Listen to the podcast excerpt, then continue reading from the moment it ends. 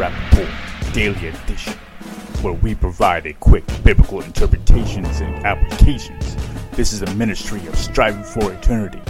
This week we've been examining the different styles of literature in the Bible and the rules that each of them have in interpretation. Today I'd like to address the one of wisdom literature.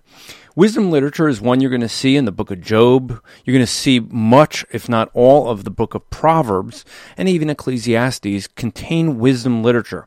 Now, wisdom literature is, is one of the more difficult ones to interpret, and it is very similar and requires an understanding of the Hebrew poetry that we dealt with earlier this week. Now, as we look at wisdom literature, we will see the parallelism that we see in Hebrew poetry that we already addressed. But there's other things that are going to help in understanding the meaning of wisdom literature. You want to look for comparisons throughout the Proverbs. The fool is compared with the wise, the, the poor with the rich. Throughout, you're going to see those kind of comparisons. You're going to see the contrasts. Look for metaphors and similes. These are some of the key things that give us the interpretation.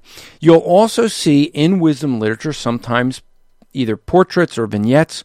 And those are going to, again, be something that is not necessarily trying to teach a specific doctrine, but understand that wisdom literature, specifically in Proverbs, are generalities. They're not promises, they're general principles that usually work don't take a wisdom literature as a promise for you today because it's not a promise.